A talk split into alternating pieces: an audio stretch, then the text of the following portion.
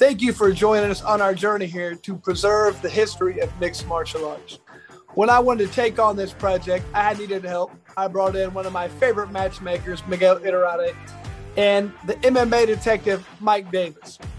So to do this, we've been able to preserve history. Welcome and enjoy. Hey, Miguel Iturrate back here on the Lytes Out podcast. Chris Lytle, hopefully on the way, but uh, the boss is off in bare knuckle land. And uh, Mike and I, the MMA detective, Mike Davis, we are tasked with another deep dive, and we've got a fascinating one. Uh, something we don't often get to do. An active fighter, um, you know, just adds to the fun of the interview. And we got Neil Magny, who uh, fights out of Chicago, but is originally a New Yorker. Neil, how you doing? I'm doing great, man. How are you guys doing? Very glad to have you, Mike. Uh, I know you booked him, so I'm going to let you take over.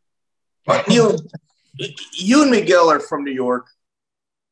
How long? How long were you there until you moved to Northwest Indiana? Um, so I spent like uh the first I guess third of my life now. Geez, getting older. the first third of my life uh, in New York City. So I lived there until I was like 12, 13 years old or so. Uh, then moved to the south suburbs of Chicago. Okay, what south suburb of Chicago did you move to? Uh, so at the time, my grandma was living in uh, South Holland, Illinois. Uh, so okay. I moved to New York City to uh, go to my grandmother, spend some time with her there. Okay, so about 12, 13 years. So you did high school. Where at? Yep. So I went to uh, Thornwood High School over in South Holland, Illinois. Uh, at, immediately at the high school, left for the Army, came back, uh, went to school down at SIUE down in uh, Southern Illinois. Okay. So did you wrestle in high school? Yeah. So I wrestled in high school, wrestled one year in college. And then uh, at that point, I was like, nah, forget this. I'm ready to fight. it was pretty locked in. And like uh, uh, wrestling for me was over at that point, right? So I got to uh, college wrestling. Okay. But you did seven years in the military. Like your story is it's interesting, but it's not really put together. Like, uh, so you did seven years in the military, correct? Yes. Yeah, the seven years in the military. Uh, spent three years down at SIUE. Uh, I was there to graduate and uh, move on from there.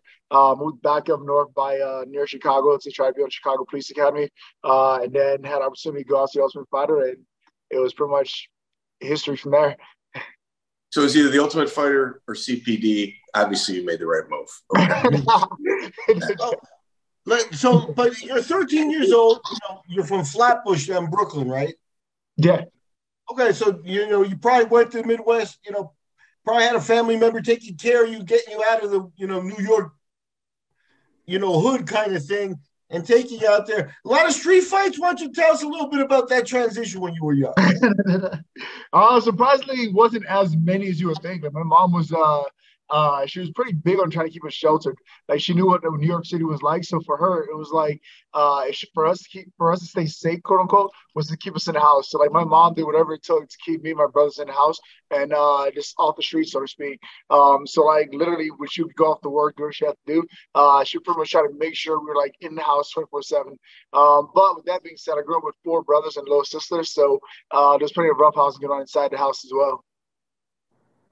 Nice. I think we found another a superhero here. We got Neil Magny. You know, for right? sure. so Neil, Neil, you also hung out in Northwest Indiana quite a bit. You went to Miguel Torres' gym. That was it the first gym you went to? Yeah, absolutely. So uh, being in Thornwood High School, like Northwest, like for guys that don't know, uh, Northwest Indiana and like uh, the South Shore of Chicago, literally like a 15 minute drive from one another. Like um, I can literally cross over to Indiana within a few minutes of driving or whatever. Um, so my junior year of high school, uh, my football coach had gotten us uh, uh, a membership at World's Gym for us to go ahead and lift like lift weights in the summer and that kind of thing to stay active. Um, and during that time, Miguel Torres was renting studio space out of that World's Gym uh, to run his martial arts program. Um, and I remember walking in there a few times and like looking over, like, man, what are those guys doing? It looks kind of fun. Um, but I never really like jumped into it right away. And finally, after about a week or two, like, man, I'm to try it out. So I remember walking in there, just kind of like um, poking around, asking questions like, uh, so what is it you guys are doing? What's going on here? And he explained to me that he was running a, a jiu-jitsu program and, and a kickboxing program, and that he was a mixed martial arts fighter. It was like, that sounds amazing. I, think I want to uh, partake in this. Um, so that was my first introduction to uh, uh, like mixed martial arts, jiu-jitsu, and that kind of thing. Uh, so Miguel kind of let me stop in, take a couple of classes um, that while he was at Rose Gym, and I kind of like started my uh, my journey for martial arts, so to speak. Um, I just kept kind of going back, going back, going back. Um, and by the time I was um, getting ready to graduate high school to move on, it was something I was really, really passionate about pursuing. And as I started doing it more and more, I got good at it. So like, all right, screw it, why not? Let's roll this, see how far I can take it. So in Northwest Indiana, there was also some like backyard fighting, crazy boys fight team. And I know you socialized with a couple of them. Did you ever partake in the backyard fights? No, I couldn't. yeah, I couldn't. I mean, I was uh, I was so involved with sports at the time, like I, like especially in high school. Like I was literally a year-round athlete. I would go from uh, football to try. I'm sorry, football to wrestling to try year-round.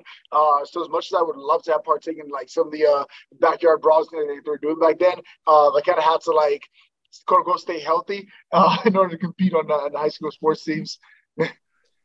So Miguel, it was like the first like glimpse of viral backyard fighting. It was all organized. We had a champion. They had, I mean, they wore gloves. I mean, it was it was pretty wild. Yeah. All right, so you know, you know what's a pretty cool thing too, though, is like, you know, you're at Gold's Gym, you know, lifting weights for you know football. I imagine you're like a wide receiver or something like that, right? Yeah, wide receiver, tight end. so you know, you, are doing your thing in there, you get interested, and it, it so happens to be Miguel Torres. That's not a bad first introduction to the sport. You know what I mean? Talk a little bit about Miguel, like how, because he's a little guy, but he had to impress you at some point. So why don't we give him a little, take a minute and give him some props? Yeah, man. Like uh, everything about Miguel was just intriguing. Just like knowing his backstory from coming up in East Chicago, um, and like seeing how he took care of his family and people around him, that kind of thing, uh, was super motivating for me. And then like um, to see the level of success that he's gotten over the years uh, was definitely motivating as well. Like when I was training with Miguel and the guys at his gym, uh, at the one point Miguel was among the list for pound pound pound best guys in the world. I mean, the guy was uh, at one point like 40 and one or something like that. Like he, it was amazing um, when it came to mixed martial arts and being a smaller guy. Um, you seen him go out there and just like do his thing. It wasn't he was the most athletic. He wasn't the strongest. He wasn't the um, like the most like skilled in the sense that like he he'd have this natural talent, but the guy was just so hard working that he'll go out there and earn whatever he got. So when you see him work his way through the um, uh, the regional circuit and make his way to WEC uh, to become a world champion, that kind of thing, um, it, it, wasn't anything. It wasn't luck by any means. It was him actually uh, putting his feet to the pavement day by day and just kind of uh, grinding it out and making it happen. And uh, for me, that was motivating because like um, like in football, I wasn't necessarily the fastest, but I was always showing up ready to work uh, and had the ambition to win. Uh, so seeing Gary Miguel Torres make it as far as he did, uh, come from Chicago, uh, Indiana, I was like, cool. If he can make it, I can definitely make it as well. Uh, so I was definitely a motivating factor, factor for me early on. Cool.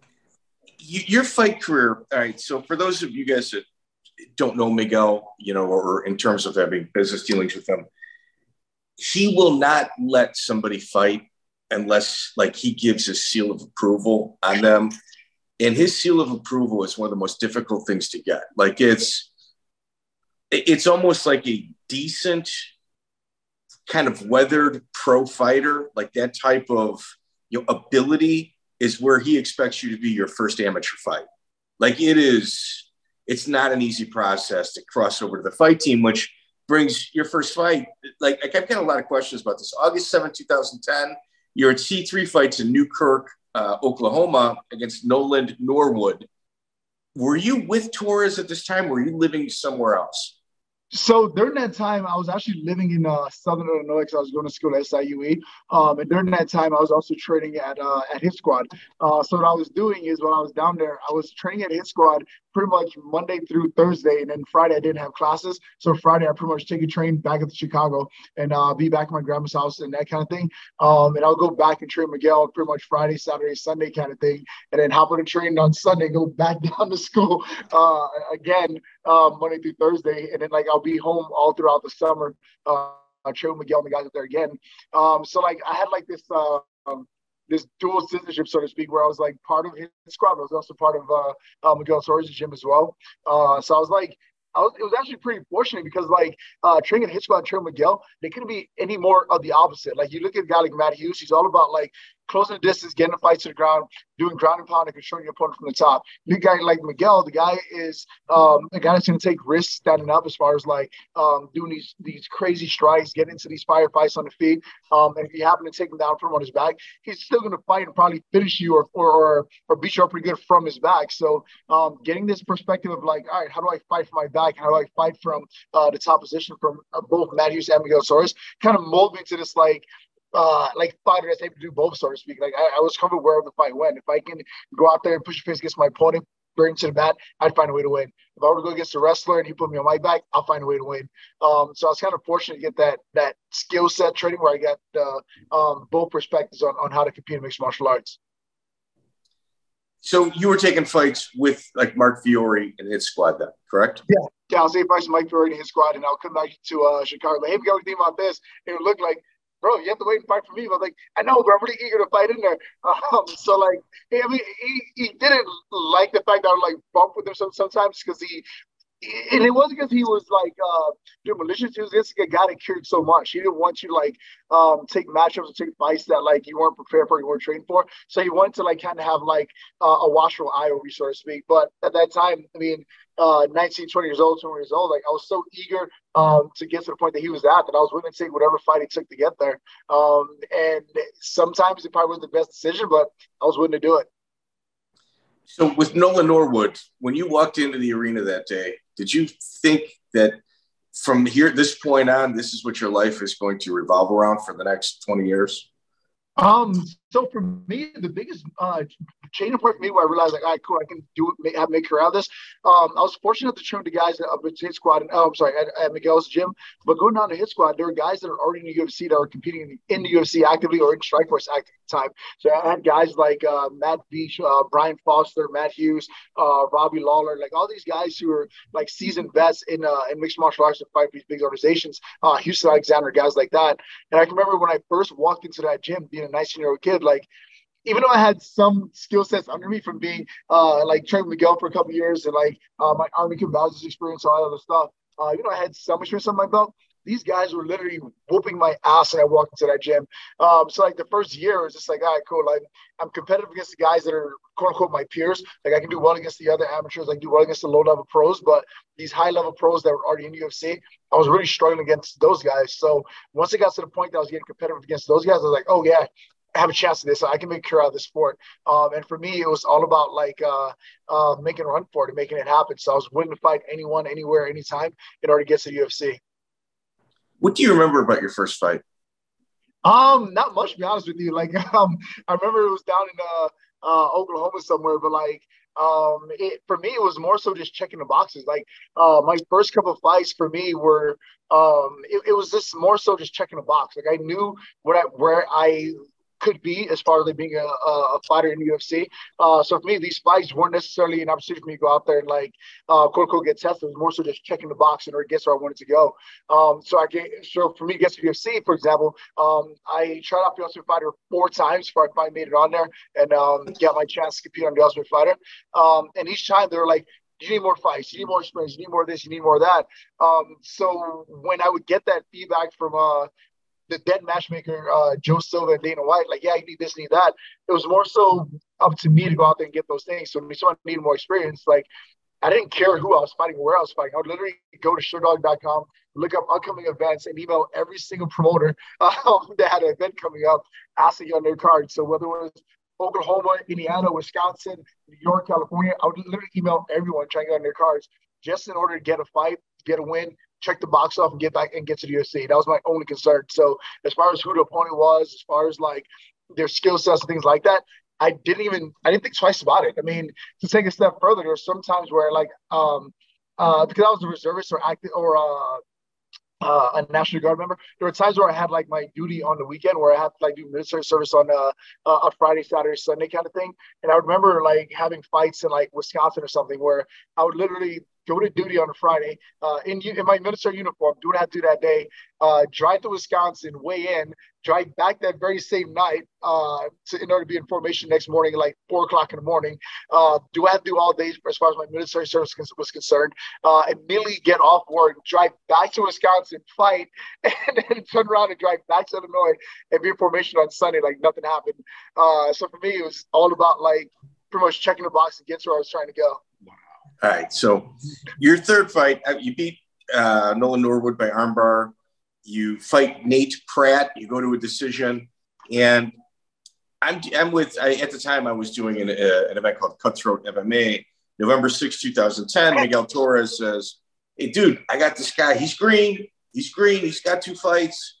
Uh, you know, why don't we give him a shot?" And on the other side, I've got you know Velcro Brazilian Jiu Jitsu that is obviously a very esteemed Jiu Jitsu academy here in the Chicagoland area, and he's like, yeah, we got a guy, Lawrence Dunning, black belt. He's a brown or black belt. They're like, you know, we can't get him fights. Nobody will fight him.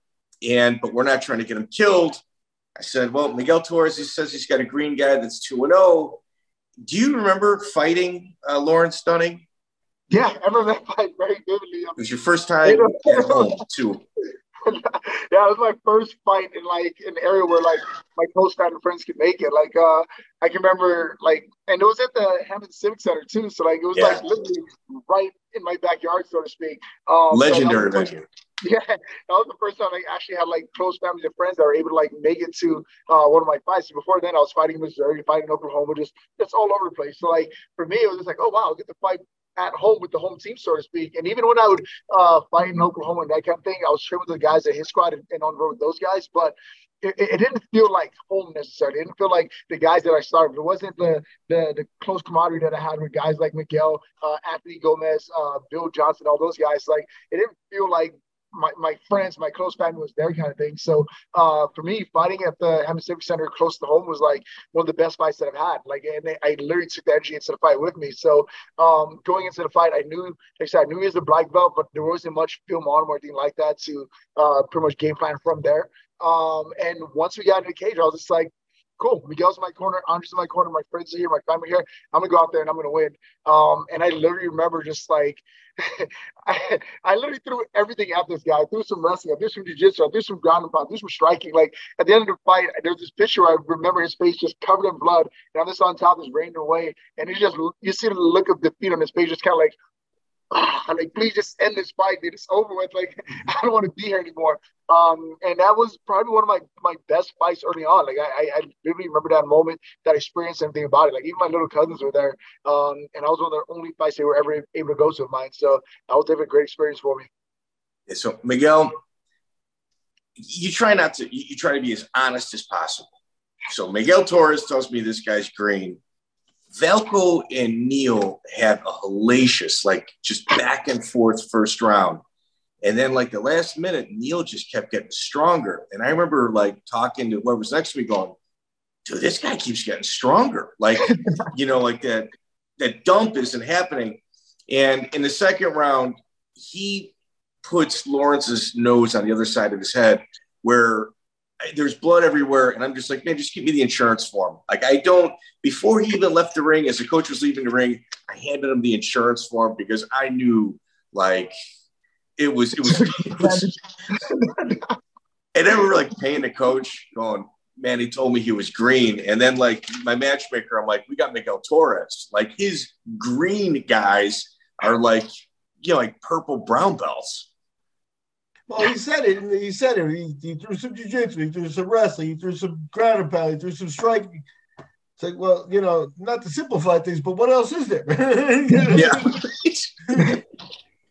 And that was the biggest thing, is like just understanding like in meet circumference, like you can do those particular things. Like some guys go into fights like, oh, I can only stand with this guy. He's a jiu-jitsu guy. Where that fight against Lawrence Dunning, I didn't care where the fight went. I was so confident, regardless of what happened in that fight, that I was to find a way to win it. And sure enough, that's just how it played out. Uh, I, I, have a question just uh, about your mindset. So, like the fight's starting to go your way. Do you think at some point maybe you could have finished him, but you wanted to try something else out? Were you? Oh, he finished him. get to that level. well, I, I, I'm, you know, earlier in, in the fight, like, was there something, or did you decide to try out all the different techniques? Is it something where it was easy for you that you know on no, that day. fight is always high on the agenda. I mean, if, even with Trevor Miguel, like that's one of the things he always instilled in us. Like, like he literally would find a way to finish the fight, whether it was a jiu-jitsu match, whether it was an MMA fight, whatever you're doing, he always like encouraged us to find a way to finish the fight or whatever. Uh, so my mind, like looking for the finish, was definitely like something I was always looking forward to. Like, I mean, for the first couple fights, I was always disappointed. Like, oh man, I didn't perform as well as I did. Like, like what do you mean? You dominated that guy for three rounds. Like, yeah, but I didn't finish him. Like, like you know what I mean? Uh, so early on, it definitely like would bother me that, that fights play out that way. Um, and like I said, having a guy who's experienced as Miguel will let you know, like, yeah, man, like I have 60 fights under my belt. I have yet to have the perfect fight.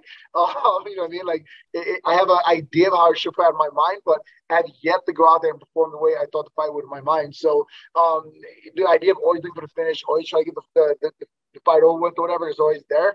Uh, but the reality of it is, it's just more difficult to do uh, sometimes or others, or whatever.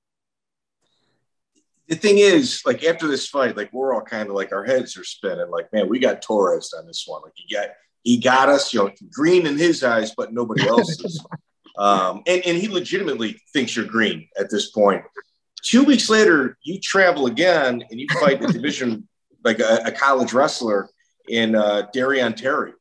like you yeah, were, which is funny because fast forward uh, five, six years later, uh, Darion Terry is actually one of the uh, uh, training partners and teammates of my current wrestling coach, Lisa Bowling. So um, it's just weird to see how small of a world it is. Like back then, I just it was it was the same thing. Like Alex I was trying to check the boxes to get to UFC. I didn't care who had to fight. So when the opportunity came up for me to fight in Missouri two weeks later, like, all right, sign me up. I'm there. Um, so I didn't I didn't even know he was a that good wrestling. So I got into the fight like, wow, this guy's really shooting well and like and, and like getting me to the ground or whatever.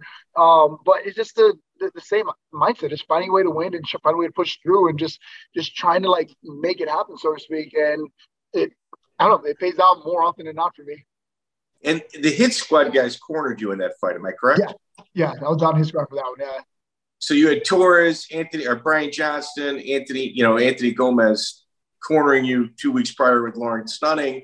Now you got the hit squad guys fighting against Darion Terry. You knock him, you stop him in a third round. And then you fight with the HFC April 9th, 2011, Kevin Nowaczyk. Kevin Nowaczyk is 7 and 0. You know, he's, he's getting a lot of decisions on his record, but he's made a name for himself regionally. Like, you, did you have any concerns going into that fight? Because that, in my opinion, was that was a huge fight, at least within the region. Yeah, so that was a fight that I was talking to with with the photos from HFC about. Um, and like going into that fight, like it, was the Nowaczyk fight was definitely one of those fights that I should have took uh, more caution in as far as like, wow, I'm fighting a real tough guy. But like I never let that thought cross my mind as far as like who I was getting ready to fight. I just knew like I your goal is to get to the UFC and the way to get there is to win fights. Go out there and win fights. So when the Nowaczyk fight came up, it wasn't there wasn't much doubt there. It was just like before the email, before I read through the email, I was, I was responding, yes, I'll be there. like, like I was already taking the fight. Um, and it ended up being uh, a, a, decision, but man, it was a, a, a, really close fight. And it was the first time I had a fight that was like, was that close. And um, like I said, Washington's a very tough dude. Like he's, uh, uh, he's, he, he made it to the regional circuit. He's fought at 170, 205, 85. Like he's a super tough dude. And that was the first time I actually faced some uh, adversity as far as like uh, fighting a, an opponent that was like putting me in danger, so to speak. I was like, wow, this is not a fun feeling. Like that was a super close fight, but uh, somehow found a way to get done, and that fight ended up going the whole distance, but uh, still did enough to get the, the win in that one. Yeah, it was the first time you were a nail. You've always been a hammer up yeah, this point. Yeah, it was definitely an uncomfortable feeling, but like uh, for me, those experiences is kind of like bring out the best in me. I know some people use that term like either win or you lose, but I just I hate that term. Like you either win or you lose. There's no like you learned a lesson to fight. My goal was to go out there and learn a lesson. My goal is to go out there and win. Uh, so if you go out there and you lose the fight, for me, it's never like, oh, boo hoo, is that a, it's, it's, not a loss, it's a lesson. Like, no, it's a loss and it fucking sucks. What do you do with that loss or whatever? And then grow from there. So in that Nowaczyk fight, I was fortunate where I was able to win the fight, but because it was so close or whatever, it really forced me to go back to drawing board and find ways to get better and improve from there because uh, it let me know, like, all right, cool, I, get, I knew to get to UFC, but struggling to fight a little bit and you, you have some ways to go to get there. So that really forced me to go back to the drawing board, so to speak, and uh, uh, push things a little bit further. So, Miguel, there used to be this organization called Combat USA, and they were trying to spread throughout the Midwest and have like tournaments and then have like a national champion, kind of like a Golden Gloves. And the the amount of like production and care that they put into the event was like second to none. They did yeah. it. They did a great job, but there was like a caveat. It was like if you win a tournament, you win five grand, but if you compete in a tournament, you lose you did they pay? Did you even have a payday, or was it very little? It was very little. I mean, like think when I was like, I mean, especially back in the day, I mean, ten years ago, eleven years ago, like you were making thousands in your first couple of fights anyway. Like you're gonna come hundred bucks in if You're lucky. Um, so for me, like that, it was just more so like checking the box together. Like so, Combat USA was cool because like it had that that big pot at the end. Like, oh, cool. If I win this tournament, I can I get thousands. Like I haven't made thousands fighting before. like, you know what I mean? So like it was definitely exciting to make that much in a fight, but um you have to win like three, four fights, something like that in order to get to there. Um so this it was a little more difficult than uh um you would think or whatever to get to that that big prize. But um yeah, we did get paid eventually. It wasn't the like high bells and whistles you would think with a, a promotion had that much uh, production behind them, but uh like I said, it's it's it was MMA in the mid 2000s is how it was everywhere. so your first opponent for Combat USA was Quartilus Stitt, who actually trained at Hit Squad. Yeah. So was there a falling out that you two had? Because I had heard that they requested this fight. Yeah, so um, so at the end of Hit Squad, for me, like I knew, like once I graduated uh from from SIUE, that was to go back to Chicago. I knew in the back of my mind that was the goal, and I made it very clear to everyone there. I communicated to everyone, like, hey, when I get done, when I finish school, I'm going back up north. I'm not sticking around St. Louis. I'm not sticking around Southern Illinois. As soon as I graduate, I'm heading back up north.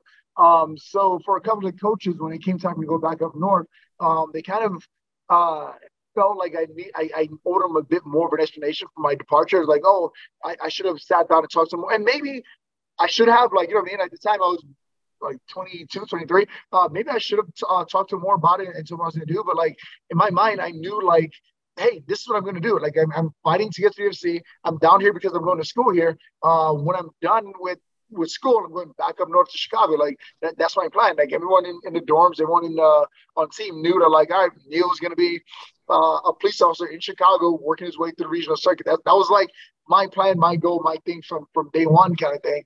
Um, so when the time came for me to depart from hit squad, um, some of the coaches kind of felt uh, uh, left out or, or betrayed, so to speak. Because I remember it was like a Monday practice. It was like, oh, where's Neil? Like he's usually here 20, 30 minutes early doing something, and he's not here. And the guys are like, uh, he's back in Chicago. You mean where he's at? Um, so there was a bit of a, a miscommunication where the coaches thought I would around a lot longer um, after uh, uh, my college career was over, so to speak. Uh, and I was always like clear and uh, um, uh, open about it. Like, hey, after graduation, I'm out. Uh, so that, that, misunderstanding as far as like what my plan was after graduation uh, kind of rubbed a few people the wrong way. So uh, when opportunity came for uh, his our guy to fight me, it was just like, oh yeah, we're, we're going to take that fight. We're going to show Neil he made a mistake by going to uh, uh, going back up north near Chicago. So I was like, cool. I need an opponent. You guys think this is the guy? Send him my way. and uh, um, that, that was the, the best they sent out there, and it it was what it was. the fight turned out the way it did. was it uncomfortable afterward? Did you guys did you communicate with them, or was it just it is what it is? No, not at all. I mean, I've been competing like like at, at, wrestling, whatever else, for a real long time. And you get heated matches all the time, and it's like always a respectful thing to go over and shake your opponent's hand after the match, after a fight, after whatever it is. Uh, so at the end of the the fight, you know, I had beaten this, this guy that they um, thought was going to beat me, or a guy that they were rooting for against me, kind of thing. Uh, it was the same respect I would give any other person who was a stranger. Like, hey, man, uh, good fight, thanks competition, on to the next kind of thing. So uh, for me, there was no bad blood at all. I went out there. Um, I competed against the guy that they thought was going to beat me. Did my best. It was enough to win the fight, and that was that was all I needed at that point. Yeah, yeah. You go right back there, uh, Andrew Trace. Who, if you look at his record, he's got a phenomenal record. Um, you fought him right here, July twenty first, two thousand eleven. Was this at one eighty five? No, it was at 170. Coming the first round guillotine submission. yeah.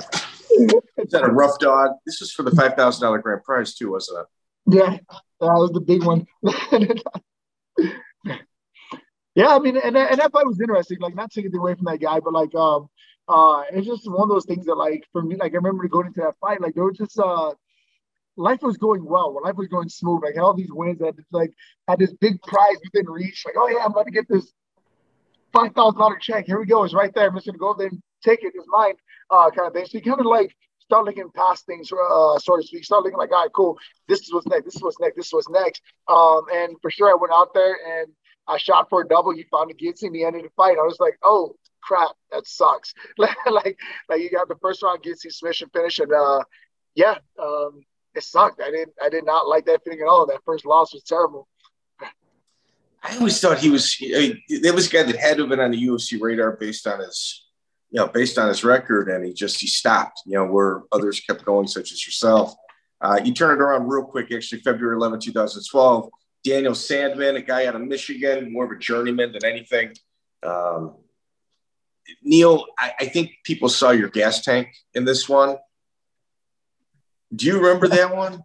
Yeah, I remember that fight. I was actually uh, the one of the few fights I took at 185, actually.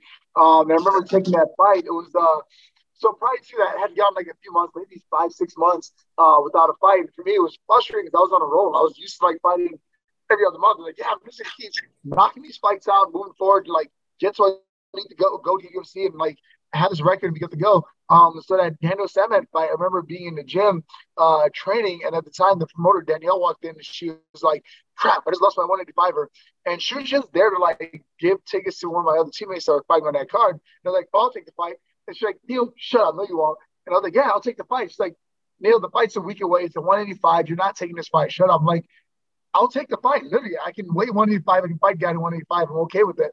Um, and she's just like, "Are you serious?" I'm like, "Yeah, give me the fight. Like I would take the fight at 185."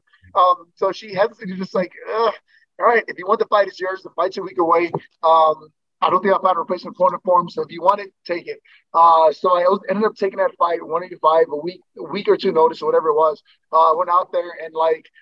It, it really showed me that like wow fighting 185 is a lot different because like I would clinch with this guy and I would try to wrestle this guy and like the size difference was definitely uh, evident where he would like outmuscle me in position, so to speak. So I was like, all right, I'm just gonna have to like make this a striking battle, just like and kind of pick this guy apart from the outside or whatever. So I remember just like literally like elbowing, kicking, knee, and doing everything I can to like beat this guy into striking. And like by the end of round three, this dude was just like gushing blood everywhere. Like it was, it was like a cut in his eye that was like pulsating. Like every time he would like take a breath, just like like blood just squirting out of his mm-hmm. eye um, from like cutting over, over an elbow or something like that. And it's just it, it, was a brutal fight, but it was the fight that I needed to get to where I was trying to go. That was the, like the last fight I, I I fought in a regional circuit before getting my chance to fight for the Ultimate Fighter and eventually uh, fight for the UFC.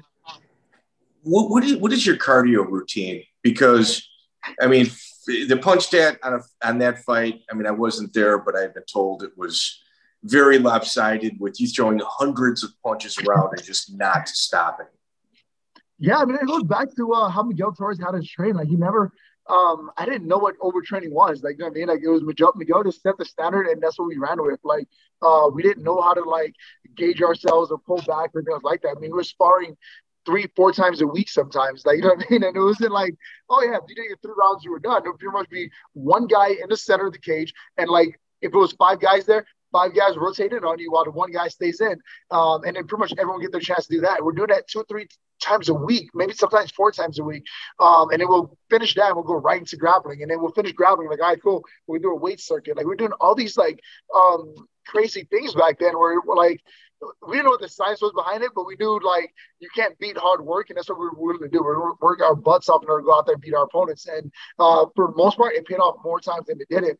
Um, so like that was what our regimen was back then. That's all I knew. All I knew was hard work. I didn't understand the idea of like uh, uh, a training schedule that's going to prevent overtraining or anything like that. It was just work your butt off and go chase the results you want. And that's the only way I knew to train mixed martial arts. So uh, for me back then, that's just the way it was. We just kept grinding day in and day out, doing a specific thing that we're going to do, whether we're sparring or grappling or wrestling. We just went there and did it for hours. Yeah, yeah. You're you're. I, I think you're breathing as well. Like you don't you don't get the dumps. Like you don't get the adrenaline dumps and you've just got a very controlled way of handling yourself. And are you just like a fear junkie, or does does that not even kind of come into play in regards no, to your decision making? Like, um, it's weird. I remember being a distance runner, ran, ran track or whatever. And like for me, like when I was running, it was away from just like kind of be in a moment. Like I'll shut my mind up. There's no thoughts, no things, nothing going on. I'm just like kind of free and I'm running. Like there were times that like I'll just kick off running in one direction and look up like crap, I'm 10 miles away from home. I'm going to get back home now and, and, have to figure that part out.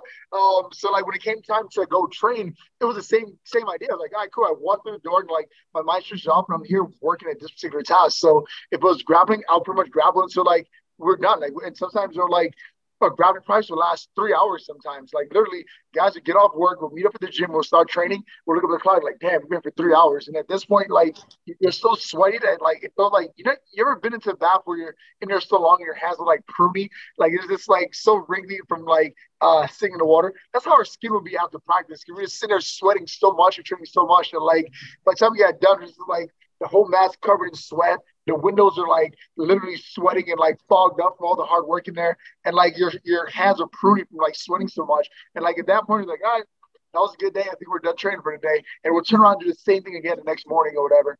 Um, so that was just the only standard I knew when it came to training. I was just like exhaust yourself, empty the gas tank, and then do it again the next day. Uh, so when it comes to fighting, I, that's the only way I know how to do it. See, you're one of those guys that doesn't have fear. Like you, you're kind of like a junkie with it but it, it, it, stops and begins with fighting. Like, I don't, are you a motorcycle guy? Uh, yeah. okay. For contract, I'm not allowed to have one, but there is a motorcycle in my garage that I have access to. okay. Because in terms of your outside of the ring activity, there's nothing there. Like you're as clean as they get.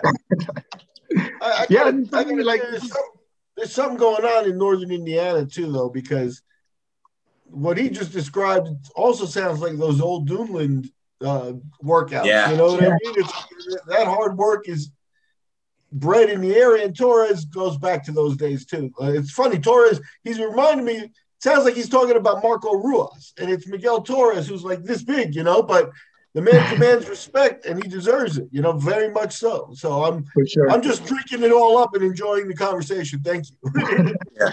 So, so he, he mentioned Duneland. It's Duneland Vale Tudo. That's for John Kalassi, Eddie Wineland, Keith Wisniewski, uh, who's Josh Shockley. Those guys all made UFC appearances. That's where they're from. Miguel Torres, but Steve Colon as well. I mean, it's like that area. If you look at the wrestling in Northwest Indiana, it's actually one of the better area regions in the entire country. And it's just a small, hardworking, blue collar area, which is obviously where you cut your teeth. Let's talk about TUF 16. Let's talk the tryout. Take us. You said you tried out four times previous. You said enough fights. What? When did were you sure that you had made it? Was there a specific specific line or question? Talk to us about the tryout. Yeah, so the first two tryouts that I had for uh, the Ultimate Fighter, I got cut both times. It was like uh, the first time I tried out, I had the bare minimum. I had three fights. I was three and zero. Oh. They're like, yeah, three and zero, oh, decent, but not not good enough. We want guys with more experience. Um, the second time I tried out, the same story. This one I was like, I think I was five and zero. Oh. Um, and I and I was like, yeah, you want guys that were a little bit more seasoned in this sport or whatever. Um, and once again, so I went right back to uh, like regional circuit, fight as much as I could, and it came the third time to try out. And at this point, I'm like, all right, cool. They're gonna do a, a live season with both. Uh, what we were understanding was both uh, welterweights and lightweights and be a live season, 16 weeks long or whatever it was. Uh, I'm like, cool, here we go. Here's my chance. Um, and at this point, I make it to the interview process. Um, the looking my my application is like, yeah, this guy's. I don't know. We'll, we'll put him on the side. We'll, we'll leave him as a maybe. Um, and then for that season, they decided to cut the entire uh, 170 roster and just do 155. So that was another chance to get cut.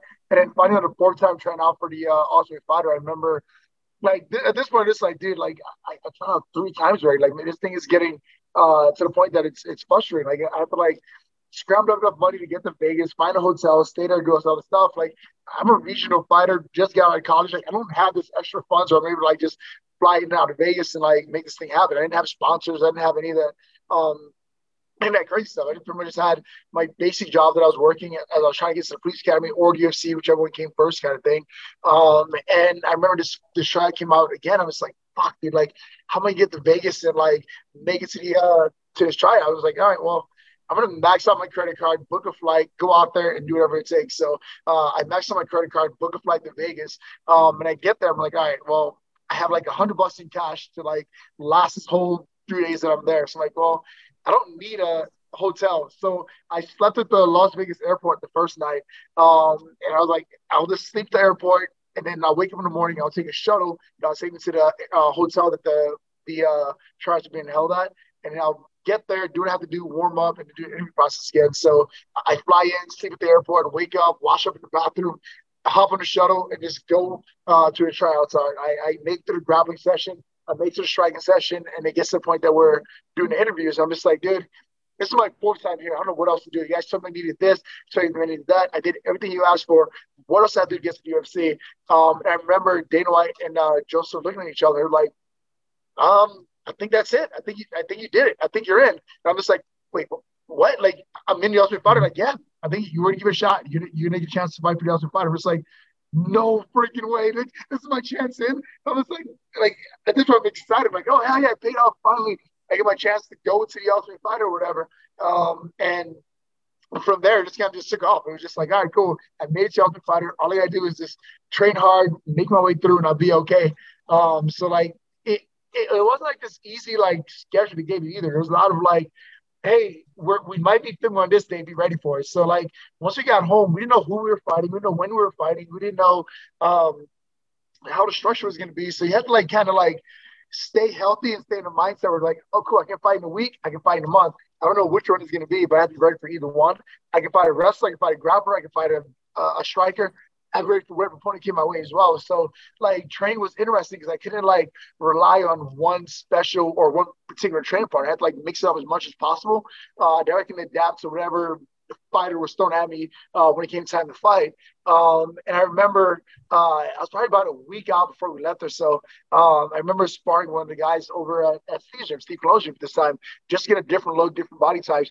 And I remember I, uh, it wasn't intentional, but I remember keeping this guy in the face and literally just like put right to the face, like kicked him in his face, just like, what the hell? So he take it personal. He comes charging at me and he blasts me in the rib where he like literally dislocated one of my ribs. And at this point, it's like, fuck, like I'm I'm on standby for Ultimate Fighter. Now I have a a busted rib. What am I supposed to do? Uh, so I, I go home. I can like barely get in and out of my car. Like I couldn't take a deep breath or anything else like that.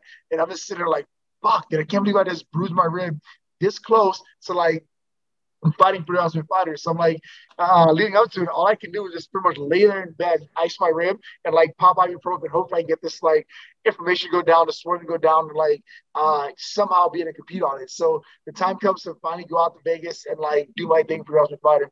Um, the first three days we're there, we're just kind of sitting in a hotel. Uh, we get there to give us a quick brief. We're like, hey, we're gonna take your cell phone. You guys don't have access to uh, computers or anything. Um, you're gonna have to be on weight in three days, uh, you're going to be fighting for a chance to get to uh, into the UFC uh, into, or into the Ultimate Fighter house. I'm just like, the hell? What am I supposed to do? So like the same thing. We're we're in this hotel. There's no phones. There's no. Oh, we had TV. There's nothing else we had to do. We're just sitting in the hotel. We're just kind of waiting. So I'm like, well, my rib. rib Did you have a roommate? Or that? Did you have a roommate? No, you're by yourself in a hotel room. Like uh, by day two, a few of us started like peeking our heads out in the, in the hotel lobby or in the hotel hallway to see if there's anyone walking by to like just have interaction with somebody. You know, just like, dude, I'm in this room for for two days now. I feel like I'm in a, in a hole in jail or something. Like it just it just was just it was just mind blowing. I'm just like, man, I need to see something or do something. Uh, but during that time, it's the same kind of thing. Like I always keep icing my rib and uh, eating ibuprofen and hopefully feel better. So uh, we finally get to the point to like, all right, now we're fighting again in the house, and I get matched up against uh, Frank Camacho. And the first yeah. round, he comes down just let, let, me, let me let me set this up real quick. So the TUF 16th elimination round was actually July 31st, 2012. Frank the Crank Camacho. He's 11 and two out of Team Oyama. Obviously, a famous like stomping ground at this time. Um, go ahead, go ahead. Yeah, so I came out. Um, I'm all bruised up, worried about this rib. How's he gonna feel? How's he gonna feel? And I go out there in the first round, and he literally just beats the crap out of me. It, a, it might have been a 10 round. He beat the crap out of me, dude. It was uh, it was a pretty uh, tough first round. I'm just sitting there, just like like trying to nurse this rib, and, I just remember halfway through. And and the other part that you don't know either is uh, you don't know the coaches that you have either for the uh for the Ultimate Fighter. So um, that day we just they kind of like first put pick names out of a hat, like, hey, your team uh, Nelson, your team this, your team this, your team that. So I just had these random guys coaching me and calling me that day who knew nothing about me, nothing about my opponent, nothing about. Wait, wait a minute. You walked in with it was like two or three black guys that walked you yeah. in. Yeah, you didn't know them at all. Didn't know any of those guys. The first time meeting was that day. Like I'm, I'm close to those guys now. I know them well now. Uh, who, who were they? They were Roy Nelson's coaches in, in uh, down in Vegas. Oh, okay. Okay, he was on the show. Roy Nelson brought in he brought in like Nick and Nate Diaz, like Jake Shields. Like yeah. he, he brought in, you know, he, yeah, so he, he, brought in the Cesar Gracie squad.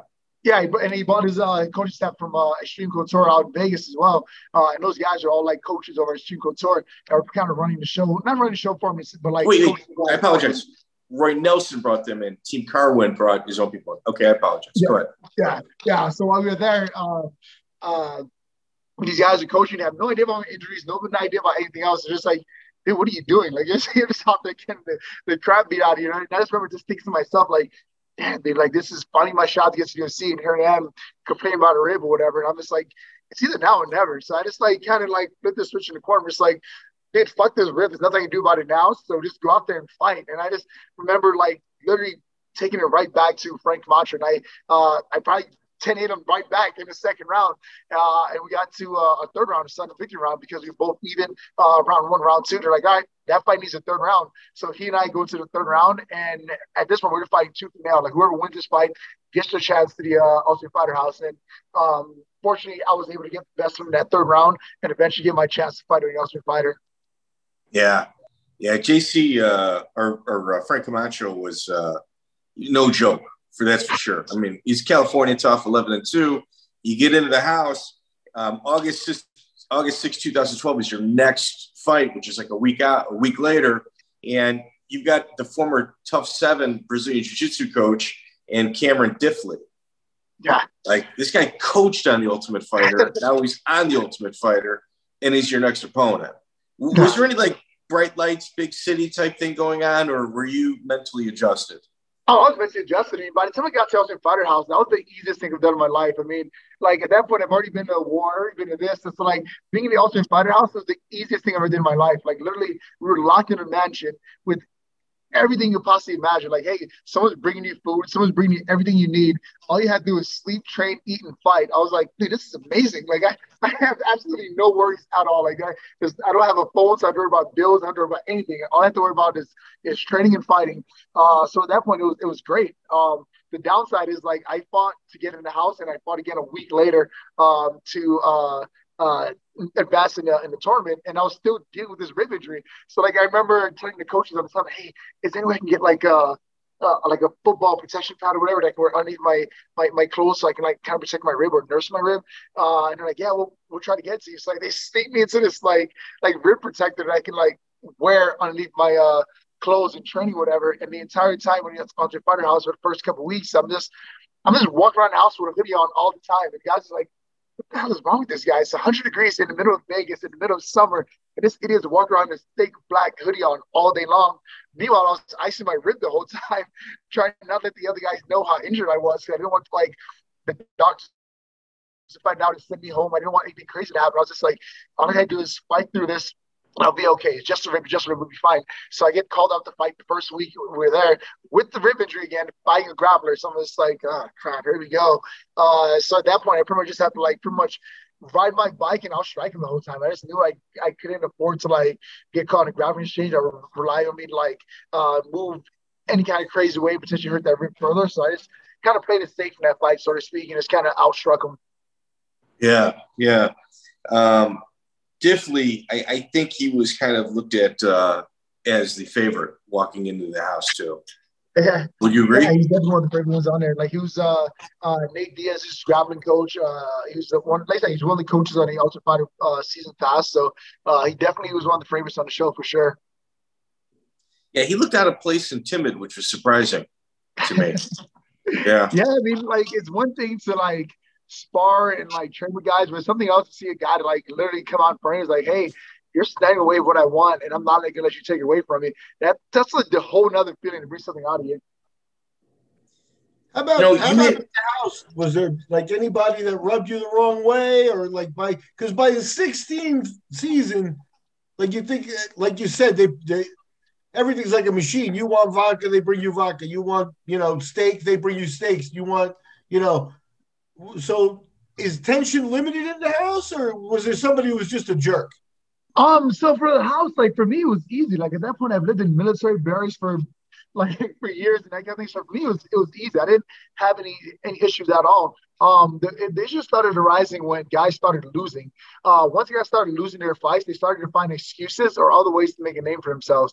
Um, that's why you had the whole Julian Lane situation, things like that. Um, you had all these guys that like, oh, I already lost my fight. Uh, I have nothing else to, to worry about while I'm in his house.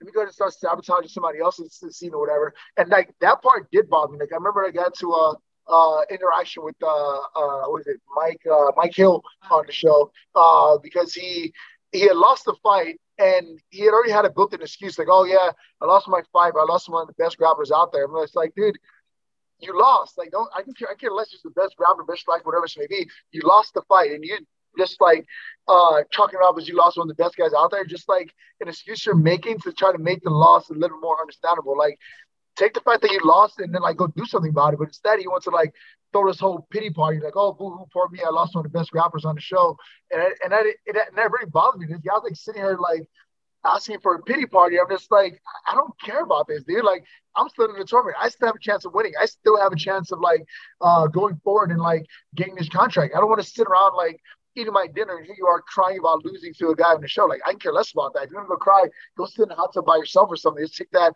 attitude away from me, sort of thing. And he starts looking like, yeah, we're to fight. We're to fight. I'm like, no, you're not going to fight me. You want I'm going to be yet another excuse for you to go home and tell your friends, like, oh, yeah, um, I got kicked off the Ultimate Fighter because I, I, got to fight with Neil Magny. I'm like, yeah, you, you, you, don't want to actually fight me. You want to make me your excuse moving forward. Like, you already have one. You just need another excuse to go home and tell your friends why you didn't make it on the show or whatever. Um, and his attitude really bothered me like that. It really got to the point I was just like, dude, get this guy away from me. How was it like living with Julian Lane? Luckily, he was in a different like uh uh like quarters house or living quarters than I was, so I didn't really get to interact with much at all until that that one infamous let me bang bro night uh, incident. Like uh, I had literally very minimal interaction with Julian Lane throughout the six weeks of filming. He's really turned his career around and like used that to his advantage rather than let it define him. Um, yeah, he, he's a guy that I think. Uh, I mean, he's doing really well in bare knuckle right now. He's doing well. He's always in exciting fights. I, I, enjoy watching him, and I've met him a few times. Had the pleasure of meeting him. I, I, I like the guy. Yeah, I, I, wouldn't want to live with him, but I like yeah. the guy. Yeah. Um, From a distance, yeah, he's great. yeah, yeah, for sure. Bristol uh, Mar- Marunde, that's your next opponent. It's uh, September 4th, 2012. Do you think he may have missed weight against Lane? I know there was kind of like a, a controversy with that? Um, I'm not sure. To be honest with you, not too, I'm not too familiar with the incident. Okay, so you also he's also your teammate, so it's somebody that you're actively rolling with. Um, you know, that's kind of my issue with your run on the Ultimate Fighter. You had to fight two teammates, so it's like yeah, these guys know what to expect. But the the big thing in that that whole situation was the lesson we learned within that that whole ordeal. Like um, I got the short of the stick was forced to fight two teammates, but at the same time, I had an opportunity to ask exactly who I wanted to fight. And my reaction at the time was like, oh, uh, excuse me, but the cliche answer like, oh, I'll fight anybody. I'll fight anybody you tell me to, Dana White. And he's like, oh, you'll fight anybody. Cool, well, here, fight your teammate. And I was just like, oh, well, I, I, I didn't mean anybody in that sense, but anybody from the other team. like, no, you said you'll fight anybody, so go ahead, and fight your teammate. And like the lesson we learned there was just like, no, dude, if you want something, go out there and take it. Don't be afraid to like call a guy out on the other team that you want to fight, whether it's because you think you can beat this guy or this guy's an easy matchup or this guy's the most difficult matchup, whatever it is, go find that person and go ask for him rather than like leaving up to chance, like, oh yeah, sure, I'll fight whoever you put in front of me kind of thing. And like I thought I would have learned that lesson then, but no, two weeks later, the exact thing happened again. We're sitting in a room, we're getting ready to do the quarterfinal matchups, like, hey, who do you want to fight?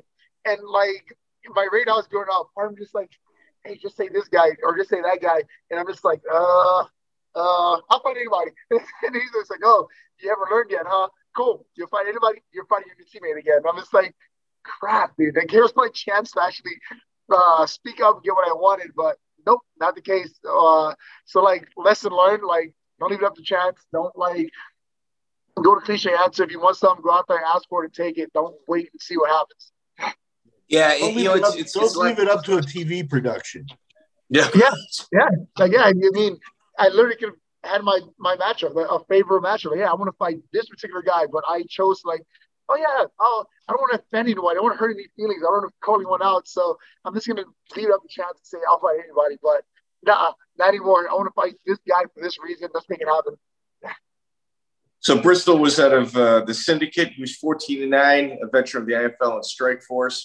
I think that your head movement um, and your way to parry was your key to victory. Um, Mike Ricci was in the semifinals. You're one fight away. He's one of two Canadians. He's seven and two, working out over TriStar. Man, Neil, at this point, like I wasn't watching Ultimate Fighter at this point, but but you were on it. I'm like, I gotta see it. I didn't see your first two fights, but I'm like, man, I gotta tune in. He's a hometown guy. Um, Ricci was it was a hard fight to watch. Yeah, yeah, tell me about it. I have to go back and watch it and remember, like, oh wait, that happened. like I don't remember that at all. Like, uh, but it was it was a necessary lesson. I mean, like it was like that. Like, um, if I notice something throughout my career, like there's always this uh tendency that I have where it's like um close to that prize that I tend to uh drop the ball, so to speak, one way or the other. It's almost like this self sabotaging thing that I that I subconsciously do, where like whether it was the Andrew Trace fight, it was like, oh, I'm a fight away, this first biggest like payday of my life, whatever. And I go out there and subconsciously I, I do things that I don't normally do that like one another affects the outcome. It's like, why do I do that? Like, I mean, at, one point it was Andrew Trace, but like I watched a series of things that I've done leading up to that fight that kind of um, played out in that fight. And it's like, huh, well, that sucked. And then the Mike Ricci fight, the same thing. Like, I remember um, being on the bus going to the Ultimate Fighter gym for the fight, and my coach asked me, um, Winter, hey, how you feeling? I'm like, eh, feel good. What? Why? No big deal. Like, yeah, yeah, you're feeling good. How like, uh, how's your hydration? How'd you sleep last night? How'd you eat? And I'm just like, yeah, hey, fine. Hydration's cool. Like, oh, really? Well, what last you peed? I'm like, uh, I don't know, this morning. And it's like six o'clock in the evening, whatever. It's like, and I'm like, wait, I peed in the morning. Like, uh, like, why is he asking this? He wasn't registering why he was asking particular questions, but uh, being a sports performance coach, he was kind of asking to gauge, like, how did I rehydrate after my uh, weight cut? How do I uh, handle um, all these other things? Because, like, that was also the last day of filming. So everyone's just like, whoa, it's over with. We're, we're out of the house. Like, one more fight, the cameras are off, we are done, kind of thing. So I got complacent. I, I didn't, like, do all the things I did to get me to that point. Like I remember going to the Ultimate Fighter gym. It's just like, wait, you're you, you having pizzas this morning? That's that's not okay. And so he's like, start handing me water bottles. Like, hey man, you need to start hydrating now or whatever. Um, and like we're at the Ultimate Fighter gym for like an hour or two, and I'm finally able to pee again. It's like the darkest brown pee you can imagine. I'm just like, oh crap, I'm dehydrated. and uh, sure enough, the fight played out the way it did, and like I actually got concussed or knocked out twice within that fight. There was a point where he uh, dropped me, and I don't necessarily remember getting back to my feet. I just remember being on the cage and my coach saying, "Hey, uh, work back to your feet, work back to your feet." I'm just like, "Yeah, work back to my feet." I don't know why I'm not on my feet, but let me work back to my feet here.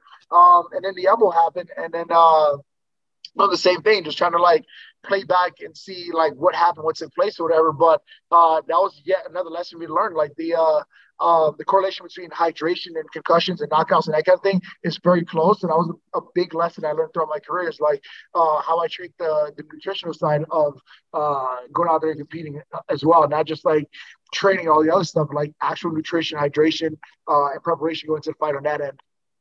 So, so your coaches, you had Nate Marquardt and you had uh, Trevor Wittman. Yeah. Who did you bond with? Like, what coach did you bond with the most? Um, I mean, Nate Marquardt. Nate Marquardt was actually one of the guys that allowed me to move out to uh, Denver, Colorado. Like uh, when I first moved here, I spent the first six months living in his basement.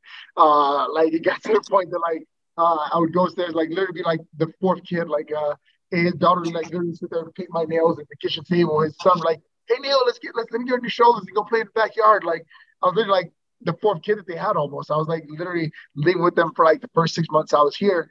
Um, and like living with Nate was like pretty significant part of my career. Like it was like basic training for MMA. Like you guys, I got to learn all the things about mixed martial arts that's outside the cage. Cause like you always get a wrestling coach show you how to wrestle, you get a strike coach show you how to strike, a jiu coach show you how to grapple, all that stuff. But no one really talks to you about like the other stuff that goes into mixed martial arts as far as like how do you treat like a business in order to be here for a while or whatever. Like um, how do you handle taxes? How do you handle getting a an LLC or an S corp? How do you handle paying coaches? How do you handle uh, nutrition and dietitians? How do you handle weight cuts? How do you handle all these things that uh, injury, injury prevention, sports performance. Like no one ever talked to a young fighter about all these different things. Just kind of assume that you're supposed to know it.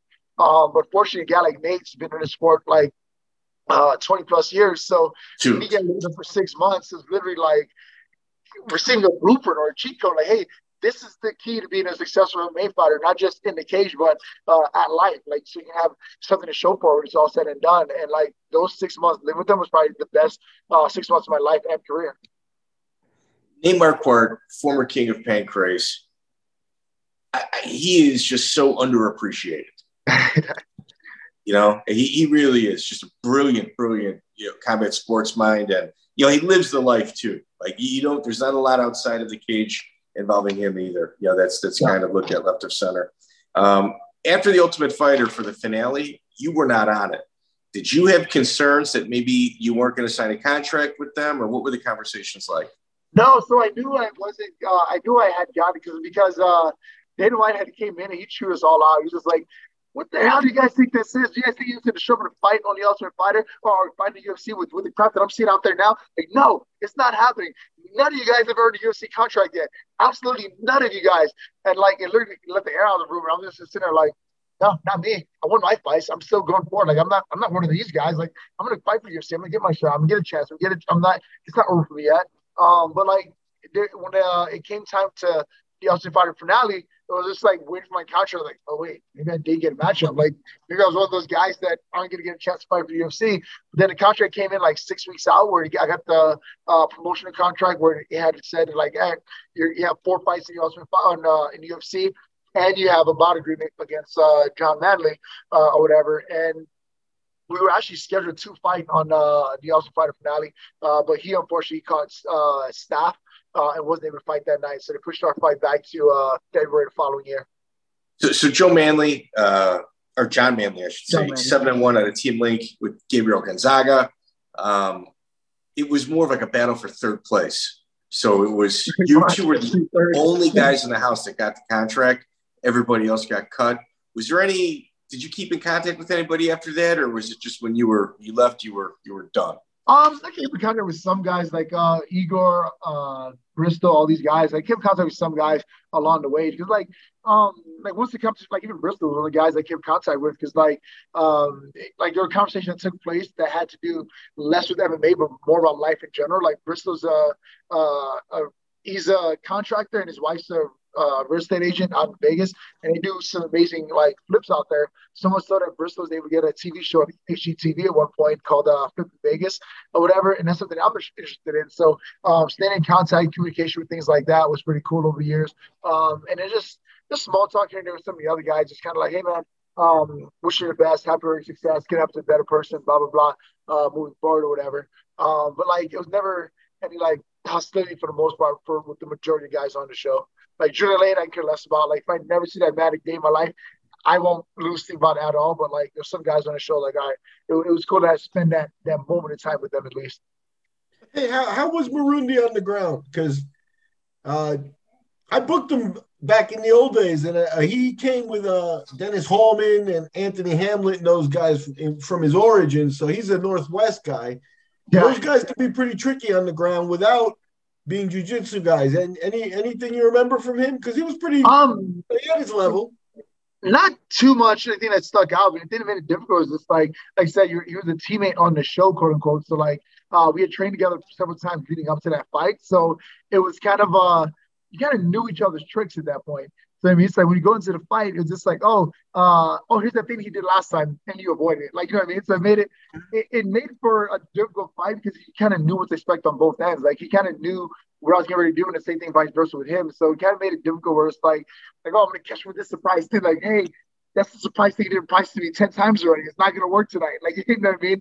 Uh, so it made the fight very difficult in that sense, where uh, because we had trained together so for literally six days a week for five weeks up to or four weeks up to that point. It was just like, all right, I know this guy pretty decently at this point. Yeah. Wow. Your first your first UFC fight after Manley was July 3rd, 2013, UFC 163. They flew you out to Rio. That's any trepidation, any issues? Your opponent was Sergio Moraes, uh, the Panther. Yeah, I mean, like I said, it was uh that first year in the UFC was really a big growing uh, experience for me. Like really made me question, like, all right, you, you here it is, you made it here. do you really want to be here kind of thing. Um, and it really, like I said, really made me question like uh, a lot of things about myself going into that, like the uh, Sergio Moraes like fight or whatever. Like even, even I said today, like even though I had that that fortunate situation of being with Nate Marquardt and all this other stuff um, for the first six months and learning about like how to handle MMA as a business kind of thing, it wasn't easy. You know what I mean? Like um, I spent seven weeks on the Ultimate Fighter TV show, and I uprooted my life and moved to Denver afterwards in anticipation I'm going to fight the Ultimate Fighter finale, which would have been a few months later. So like you think of like the uh, the financial like risk that is to take. Like I quit my job at that point. I was like in my last year of the army. Um, I, I turned down the police academy, and I literally just uprooted my life and like, all right, I'm going to going to Colorado. I literally loaded up my Hyundai Sonata with everything I can like take with me, and like pretty much gave or threw everything else away. And it was like, all right, I'm, I'm heading west. I'm gonna make this thing happen. Um, and like the little money I money I had Ultimate Fighter was like when I was trying to make stretch throughout the UFC. Um, so when it came time for me to fight, I was like, all right, cool, I'm gonna fight December. I'll get my my pay, things would be cool. I'll be able to move forward from there. Um, that, that wasn't how it played out. Like I, I was like, crap. Like I lived here for six months without a job, chasing this like quote unquote UFC fighter lifestyle or whatever. Um, and here I am, my credit cards maxed out, bank account drained and overdraft. Like how am I like how am I gonna go out there for my best? So like going to the Sergio Moraes fight, like it was uh it was hard trying to like focus what I needed to do with all this extra baggage like that was going on as well. And I was just like, man, like I gotta figure this thing out. Like I don't know if I'm gonna like like I don't know how I'm gonna make it out there. Like I gotta like I gotta get a passport now. I didn't have a passport going into that fight. Um, I gotta cover a second coach's air flight and uh, uh, airfare to Rio like twenty five hundred bucks or whatever. Like oh that's an extra expense. Um, and then like uh, medicals and all that stuff. So like I was like in debt going into the fight, thinking about all this other stuff except for the fight. And go out there and completely shit the bed. I'm just like, oh crap, dude. Like, well, you say shit the bed. Your first UFC opponent, seven and two out of Chute Boxe. One of their coaches He's a three-time Brazilian Jiu-Jitsu world champion, and you know he's walking distance to the venue. like it couldn't but, have been like a, a steeper learning curve. I could beat him. I should have beat him. I didn't beat him, so I definitely should have been. Like it was just like you know, I mean, like going out there, like man, I know I could have done better than that. But like I said, it was it was uh, an opportunity to grow as well. Like that that loss definitely sucked. It set me back a lot. And I was like, man, what am I gonna do about this uh, or whatever? And I'm like trying to like figure this thing out. And like I, here you are thinking like, all right, I got to figure it out. I'm good to go. I'm gonna take this to the next fight and make things happen. And I go out there and I fight uh, Seth.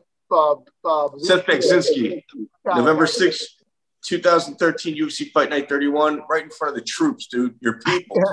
Yeah, yeah. yeah. no like, oh, here it is. My chest bounce back. We got to get it done. And I just didn't have it figured out. Dude. Like I remember uh, we're backstage, we're, we're warming up, doing our thing. Uh, Burt Watson, which is like he's like the uh, uh, like, general. Uh, yeah, he's like the general. He runs the show backstage, make sure everyone's where it should be, how it should be.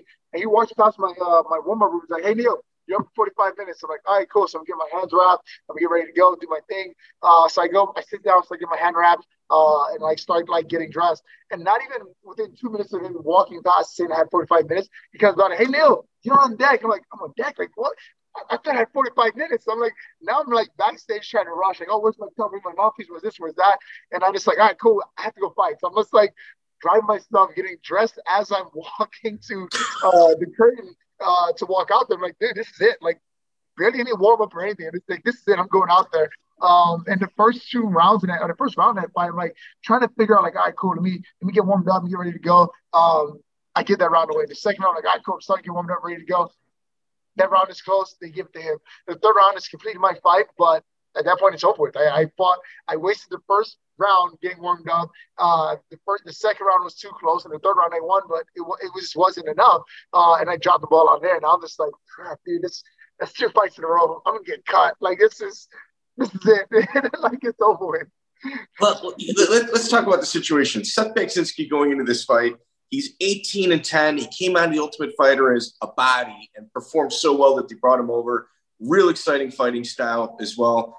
He's won six of his last eight, but he's two losses in a row. One of his wins is over Matt Brown. He said, I, I talked to him about your fight. He's, you know, I, I keep in touch with him, and he's just like, with about 90 seconds left in the third round, Neil kneed me in my hip and it made my leg go numb. And he's like, I freaked out. He's like, I've never experienced that in all my years of fighting. And he's like, it, it, he's like, I, I can't believe I, I, didn't like just freak out and say, let me get out of here. So you, you actually almost finished them.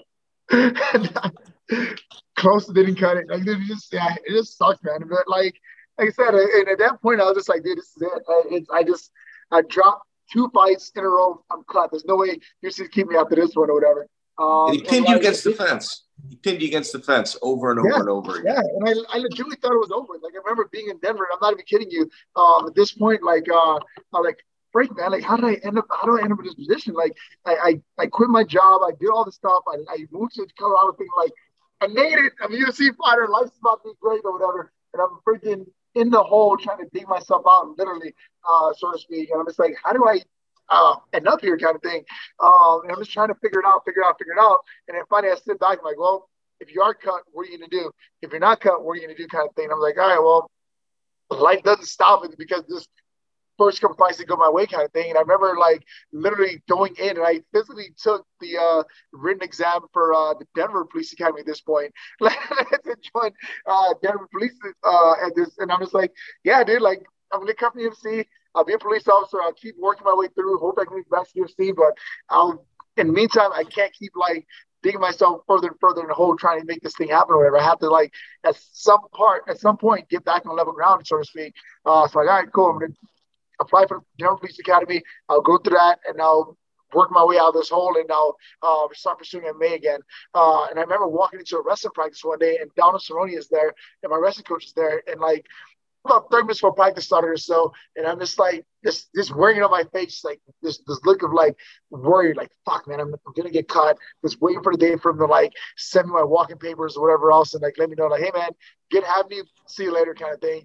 Uh, and I'm just like, I'm stressed about it. And then uh, Donald was like, what the hell's wrong with you? And I'm just like, bro, think about to get cut, man. He's like, well, why don't you just send Silva an email, a message, a text, something, and I'll let you're ready to fight right now and see what he says. And I'm like, dude, what if you what if you cuss me? And well, at least you know you're not sitting here wondering, like, you're either gonna get cut or you're not. It's like, well, I guess you're right. So before practice, I I sent an email like, hey, um, I know my last two fights didn't go my way. Uh, I, know for sure I can do a lot better than that. I just need an opportunity to uh, get things in order and an opportunity to go out there and shine, blah, blah, blah. Uh, leave that message on there. It's like, I'm willing to fight anyone, anytime. Just let me know uh, when and where you need me kind of thing. Uh, I sent an email. I set my phone literally across the gym. I, I set it way across the gym. So I don't want to hear a ring. I don't want to hear a ding. I don't want to hear anything. I just want to like go in, focus on this practice and deal with it later kind of thing. Uh, so I go in and just like, and I just, I just train my ass off. I'm like, all right, cool. Let's, let's get this fight going or let's get this, uh, this training going and let's make the best of it. And after practice, I kind of mosey back over, find my phone. I'm looking at it and it's email from Joe Silva. I'm just like, oh crap, here it is. Ah, here it is. I got caught. It's, it's over with. And I open it, just like, yeah, dude, that's, that's what I like to hear. What, how'd you like to fight in, uh, I think it was January or something, uh, which is a couple months away. I'm just like, yes, I'll take it. I didn't even look at the name. I just said, yes, I'll take it. and at this point, I was just like, like, cool, I'm gonna make this thing happen. So at this point, I uh I finally start working with my strike coach uh uh uh, Christian Allen, uh, my rest coach, uh, Lisa Bowling is there, and like, was like, looking all the like, hey, coaches, I got another shot. I'll make this the best run possible. Like, here it is, dude. I'm making the best of this, uh, of this opportunity or whatever. And everyone's just like, all right, cool. Let's, I, I like it. Let's, let's make it happen so Miguel, you got to listen. You got to check this out. So Seth Baczynski lost two fights in a row. If he lost against Neil, he was cut.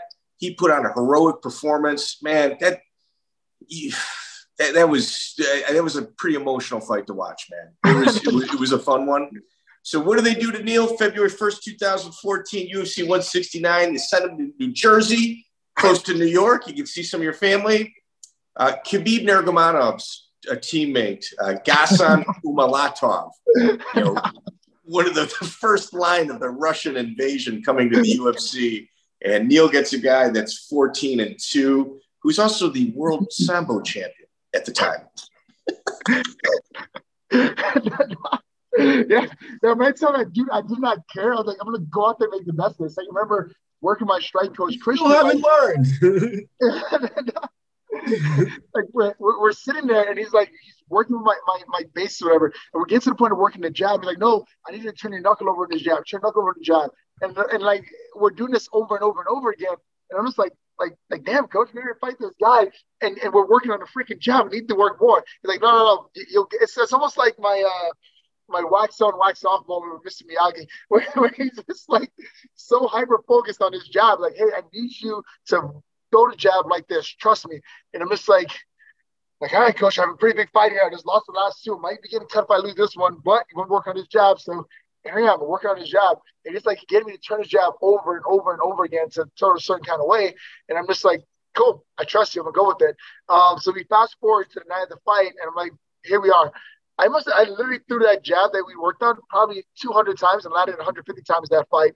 I threw yeah. it so much that I literally rubbed the skin on my knuckles raw, trying like when I took the wraps off, there's literally like uh, like the skin was rubbed off on my knuckles from turning it over on that jab so many times in order to land it the way we did in training uh, prior to it. And I looked over at him, like hand is hurting, bleeding, all cut up. It's like it worked. Good job. we figured it out.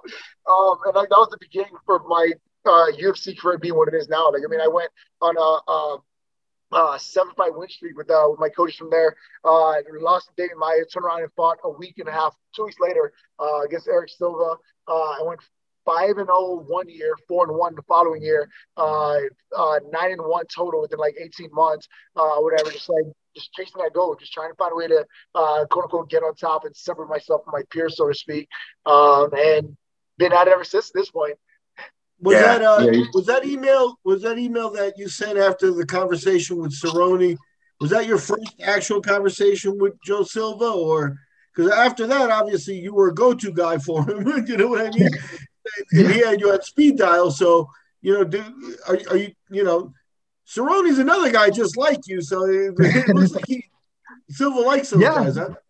Yeah, I've been pretty fortunate where like because I was so eager to get to UFC and all this other stuff, like I never had opportunity to like uh work with management. Like for the most part throughout my UFC career, even up to now, um, I always like handled things myself and it was always straightforward.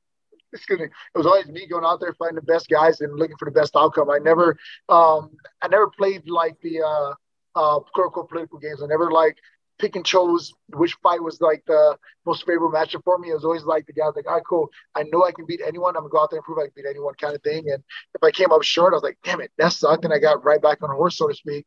Um, so like building that relationship with the UFC over the years, uh, I feel like definitely like uh, it helps cement me where I'm at now with the with the company with my career so far. Like I I was never a guy that's kind of like picking and choosing when he fights, who he fights, or anything like that. I mean, even to my last fight, like my son was scheduled to be born. And my wife was really scheduled to have a C-section on uh, June 21st, um, and I was scheduled to have a fight on June 25th.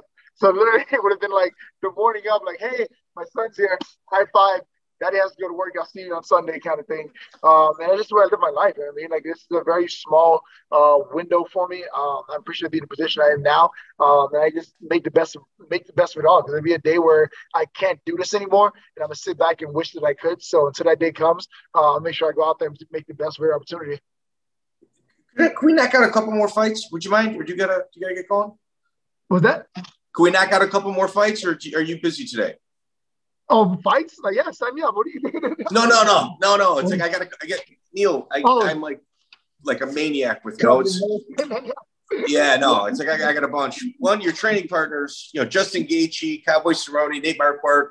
Um, like you've trained with the best of the best, you know, and that elevation, that elevated area of, of Colorado, it's like you took a cardio machine and it's just like you just fed them just just raw oxygen it's it's yeah. amazing just like how much pressure like pressure I, pressure has won you more fights than anybody else in the UFC in my opinion for sure yeah, I came said earlier in this, in this thing, like I mean, like uh starting out wasn't like the strongest guy, things like that, but I'd be damned if I'm gonna get outworked by anyone else. Like uh, throughout my career, I have uh, two losses by uh, decision, and those two decision losses bother me than any other loss uh, throughout my career. Um, and it wasn't because like this happened or that happened, but it's just the sheer fact that I I know somebody else quote unquote outworked me, and that bothers me. Like that was the one. That's the one thing that's in my control. Uh, in those two fights, I allowed someone else to outwork me, and that bothers me. Um, so moving forward or, or even just for my career that's the only thing I, I have control of, of is like my output my effort my uh my pace my my kind of like, you know what I mean? It's just something that I control. I can't control how hard somebody hits. I can't control how somebody fights, but I can't control my output and how much I'm willing to fight. When you fought Tim Means, he was 25 and one. He fought at 155, moved up to 170. he was a minus 240 favorite. You were walking into a buzzsaw, and you, you just fought the Sambo world champion. Tim Means, I, I don't think he understood like what cardio meant until he fought.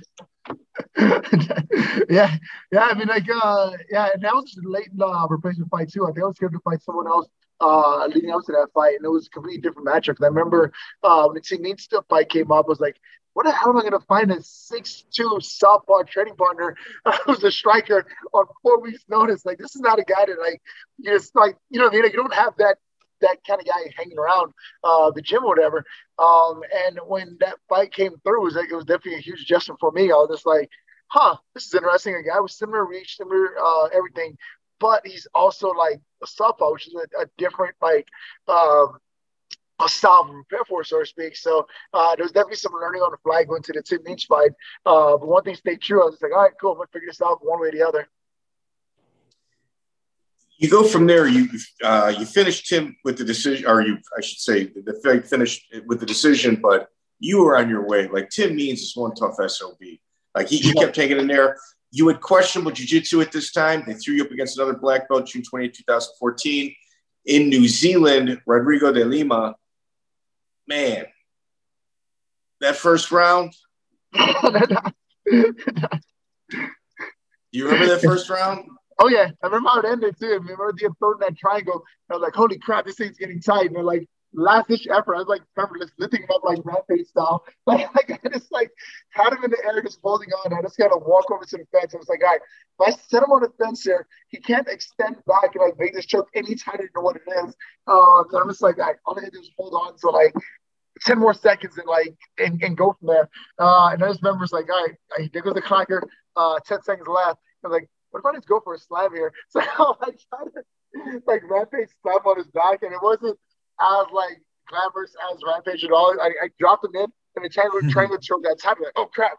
I probably should have stayed standing, uh, but the choke ended up getting tighter. And it's like, all right, just hold on, just hold on. At this point, I have three, four seconds left. So um, I survived that round. I was like, all right, that was a round that he definitely won, uh, attacking the submission the way that he did.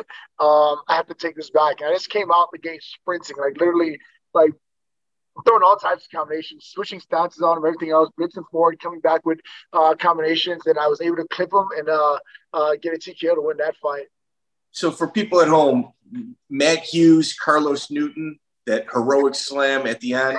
Neil had, you know, uh, Rodrigo up against the fence it was just like like people like it told me two things. One, you were thinking while fighting.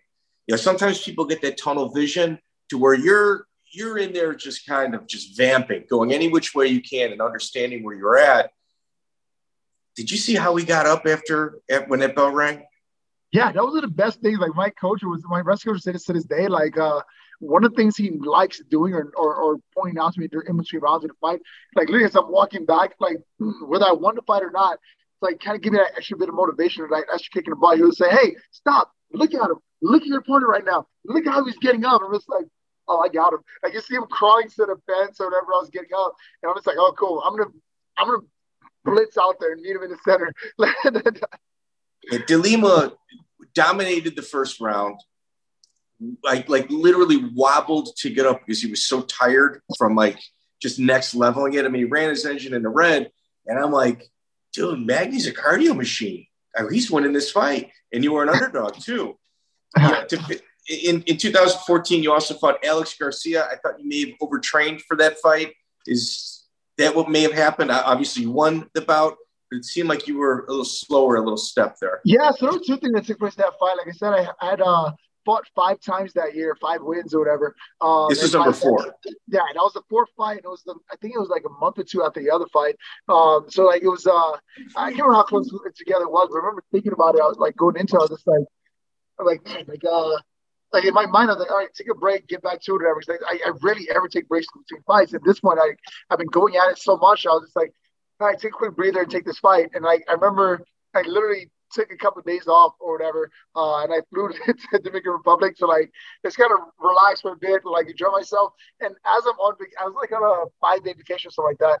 On day two, I get a call from Joe Silva, hey, where you at? And I'm like, I'm just hanging out, like take some time off, you know, just relaxing a bit. And he said, like, cool, we don't want to fight. Like, you know what I mean? Whatever the fight's about, I'm there. Like, cool, I like it. I was short notice replacement fight for you. Uh, what do you think about Alex Garcia? Uh, three weeks away, whatever. I'm like, all right, sign me up. As soon as I hang up the phone with him, I call United, like, hey, I need to change my flight. I need to get back to Denver as soon as possible. so, Your wife must have wanted to kill you. Yeah, I literally cut my vacation short, flew right back to Colorado, and jumped right back to training camp. Uh, three weeks notice, went out there and fought him or whatever. Um, and this fight was interesting because like it was also uh, a good changing moment for me where um, like leading up to the fight, we were we were in uh, Oklahoma, so like a real small uh, uh, town or whatever. So like we had to share the same sauna, share the same hot tub, share all the same things or whatever. Uh, so I'm hanging out with the guy getting ready to fight all week long because we of skip one another. Like the town is so small that we're literally everywhere he goes, I'm there. Everywhere I go, he's there. Like we're just literally by each other every single time. Um, and I remember like like befriending this guy. We're about to fight each other. I'm like, what the hell is going on here? Why am I friends with the guy and get ready to fight. This doesn't feel right, um, kind of thing. And I'm like, like, all right, whatever. Let me make my way through this fight. And I remember in the first round, um, I did something. I, I hit him with a jab or something like that. His legs wobbled, and I saw his knee like reacted funny. And like after befriend this guy the week of, it felt weird, like uh, pouncing on a guy who like I, I, can see he's injured. I can see something's wrong with his knee. It's kind of tweaked or whatever. So my mind was like, oh, I, I can't I can't pull the trigger. I can't like I can't go out there and like like end this thing. So I'm like, ah, I'm just gonna like quote unquote like take it easy kind of thing against this guy. So I kind of like just kind of point my way through that fight, just like not like put the the the pedal to the floor, so to speak. I don't like I don't take advantage of the the, the wounded animal, so to speak. I just kind of like let it play out and everything else like that. And then after the fight, it's like a week or so later, I'm hearing interviews about this guy. Like, man, uh, F. Neil Magny, that fight wasn't close at all. I thought I won that fight. I beat Neil like any day of the week, this and that. I'm just like, this bastard, dude. Like, I, I took it easy on you because I thought you were injured, and I didn't like feel comfortable like uh, taking advantage of that in that moment. And here you are running around in interviews and everything else like that, saying how you uh, feel like you won the fight and, and everything else like that. So I was just like, all right, let me go ahead and turn this nice guy attitude off when it comes to fight. Like I, I, I, I understand this is my my job, my career. I'm not in here to create any kind of like malintent or or interest the point that it can't like enjoy life outside of fighting. But um, that allowed me to accept the, the uh, uh, accept the the truth that is possibly that, that get can and may happen. Someone may get seriously injured in, in a fight or whatever. That's not for me to decide when that happens or doesn't happen. I just go out there uh, and do my job, whatever. But that actually changed the way I go into fights. If you notice, it's that fight. Um, the whole idea of going out there and just slaving housing opponents, like I don't do that anymore. I just go out there like, hey, for the next 15 or 25 minutes, we're here to fight. After the fight, I'll embrace we'll do whatever we have to do. But for this particular time, I'm not here to be your buddy. I'm here to fight you and, and uh, be a better man or whatever. Uh, so that was the moment that actually shifted how I approach uh, fights now too. Your last fight, and this is this is this is what I'm going to wrap up with. 2014, October 25th, 2014, UFC 179. William Macario. He's in, it's in Rio de Janeiro. He actually grew up very close to the arena as well. It's his hometown. Um, man, dude, this is uh, your fifth fight in the calendar year, and um, if you had won, you would have tied the UFC record, you know, for most wins in one year. No yeah, pressure. Yeah. Yeah, no pressure at all. Go back to Rio. uh, yeah, and then um, the real fans are pretty intense. And like that, that fight was uh uh one of those moments that like it, it kind of pulled on the heartstrings again. Like this guy, like said, he grew up right the street. So like all fight week, we're in Rio and you see him. He's there with his family, he's there with his mother, he's there with his uh uh his lady, his kids, everything else like that. And you see this guy really enjoying himself and, and doing that. And like um seeing firsthand like uh like watching like the backstory of all this stuff, like where he's from and how he grew up, all this other stuff, it starts pulling at the heartstrings a bit. And it's like, whoa, whoa, whoa, not going down this route again. I here I am being nice to Alex Garcia that didn't pay off uh, or whatever. I have a job to do. I have to go out there and beat this man. I get that we're in his fa- in his backyard. I get his family's here. I get his kids in the crowd, but I have a job to do. I have to go out there and beat this guy. Um, and the opportunity came for me to go out there and uh, um, find a way to finish the fight, and I took full advantage of it. I was able to take him down, uh, do some serious ground pound, and give a TKO finish. But um, that was a, a changeable for you, or on, on the growth mode, group, like acknowledging what happened in the uh, um, fight with uh, Alex Garcia and applying it right away with this guy, where it's like, all right, there goes heartstrings getting pulled again. Put those emotions aside and focus on the job you have to do. And my job is to go out there and beat him. And I was just like, all right, whatever it takes, go out there and beat this guy uh, in whatever fashion you can and end up in a TKO. You are cardioed him. You beat him in your you beat him like in his hometown. You know, obviously not an easy thing to do. At this point, it seemed like mentally you you had made some adjustments. Who and you had also uh, given a few interviews talking about that. Who helped you change your your mind mentally in regards to where you're at fighting? Um, the biggest thing was like that time I spent living with Nate. Like I remember that when I first moved there, like I wasn't uh I wasn't very big into like uh, Christianity or anything like that. But I remember moving with Nate, he, his family was real big on that kind of stuff. And uh, at first I was like, huh, that's different. I kind of like left it off of there or whatever. But it wasn't until like I started like facing my own hardships, whatever, finding difficult moments where like I didn't know how things were going to play out, so to speak. I was just like, man, this is an uneasy feeling for me. I don't know how um, how to like calm this like anxiety or nervousness that I'm feeling right now. Um, and like seeing how calm he was throughout the the storms that he was going through as well. I was just like, huh, maybe I should try what he's doing for a bit uh, or whatever. And like um, for me, relying on my faith has been like the biggest thing to help pull me through some of these uh, uh, circumstances. I mean, um, like if I think of early on when, when I uh, was struggling to make ends meet throughout my first couple UFC fights or whatever. Like, man, how am I going to cover this? How am I going to cover that or whatever? Like, just having a faith that's going to work out and having faith that God's probably provide for uh, my needs or whatever. And like, and just focusing on the small tasks with my control made it a lot easier for me. That I didn't have to worry about like all these bigger things that are out of my reach or out of my control. So it's like, all right, the fight. So I have to focus on everything else. I deal with when I come back to it. But right now, because of what I believe, because of my faith, because of everything else, I can focus on this very small task at hand, which is the fight. Hmm. You, your your fifth fight for the calendar year was in October, October 25th. Did you try to get a sixth then? Oh yeah, I was definitely trying to get it. I think I ended up fighting January the following year or whatever. But I was really trying to push to go to get that six fight within that calendar year. Joe Silva wouldn't do it, huh? No, this is this is the time this didn't work out well enough. But like he's like, yeah, the best I can do is January. I'm like, oh, come on, let's, let's push it back a month earlier. So like I can do it. Let me do it. That's awesome. That's awesome. You, Neil, uh, you also let's talk about some of your former training partners. Dan Hornbuckle, you also yeah. shared some mats with him. Would you mind telling us your experience with him?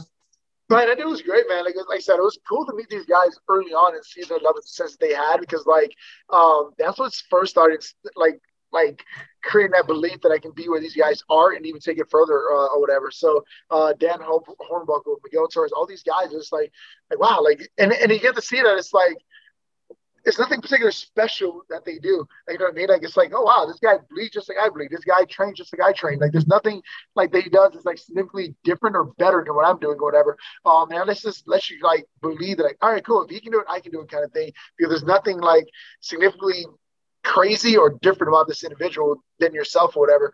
Um, and that allows you to start like believing that you can be where they are, kind of thing. And uh, for me, that's all it took. Yeah, just kind of how do you handle the situation? It's not the situation; it's how you handle it. For sure. Yeah. It, it, what about USADA? What, what, are your feelings in regards to that? And, and I'm done. Um. Yeah. So like that was a a long uh 60 months figuring that part out or whatever. Um. Would I have liked the hey my bad we got it wrong kind of thing? Like yeah, that would have been cool. But um, uh, the biggest thing for me was just like realizing that like uh like the system wasn't necessarily perfect, um, but them at least acknowledging and doing something to change it or whatever. Like it was unfortunate that I had to miss 16 months of my career um, because of uh, uh, a ruling and then you saw the books and how things were written or whatever, and it took a while for uh, for that to be changed or whatever.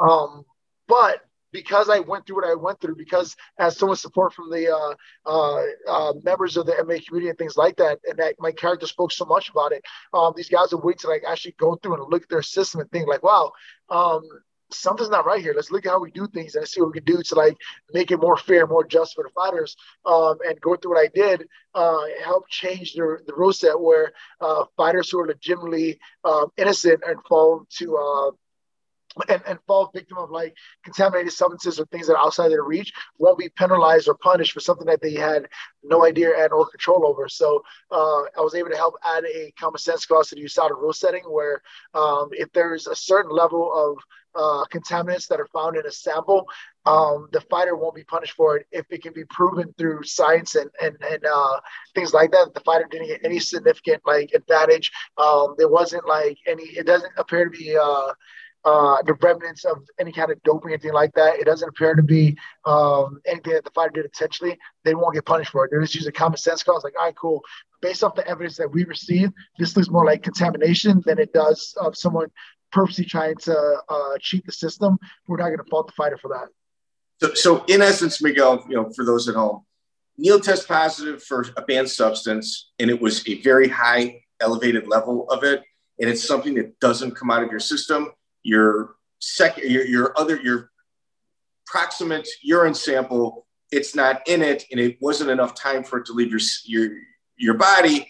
And that substance, that molecule that was in it, is in the same soap that's in the bathroom where you took the test. Am I yeah. correct? No, I mean it's not that it's not that simple of it. Like there was uh the, part it was, it was very trace amounts that was found in the sample. Uh, and one of the things that worked in my favor was the that like I was tested on a, on a Sunday, and for some reason uh, it was gun ho, and it like, hey, let's test on a Tuesday too. like, you know I mean, so I was tested on a Tuesday again. So like because there's such a trace amount the first time, and I was tested prior to that had uh uh being able to go in a fight, whatever. Um, because it was so close to when the samples were collected, they're looking at it like, huh, it doesn't make sense. Um, this particular substance that was appearing in there would be uh, something that's found in like a, a SARM or something like that. And uh, where I was at in training camp, getting ready to lose weight, to make weight, that kind of thing, it, it wasn't a substance that I would have been taking to help uh, increase my body mass. Been, I was in camp, I should be doing the opposite of the type. So there's like all the evidence and all the like science around that that's led them believe like, hey, yeah, this doesn't look like anything that he was doing intentionally. It just has to be some kind of contamination. But the downside is that he's not a price in that situation. It was just uh, what was called the uh, uh, what was it? Uh, strict liability clause where if it's in your system, you're responsible for it. We don't care how it got there. We don't care what amount it is. It's there. You're you're reliable for it.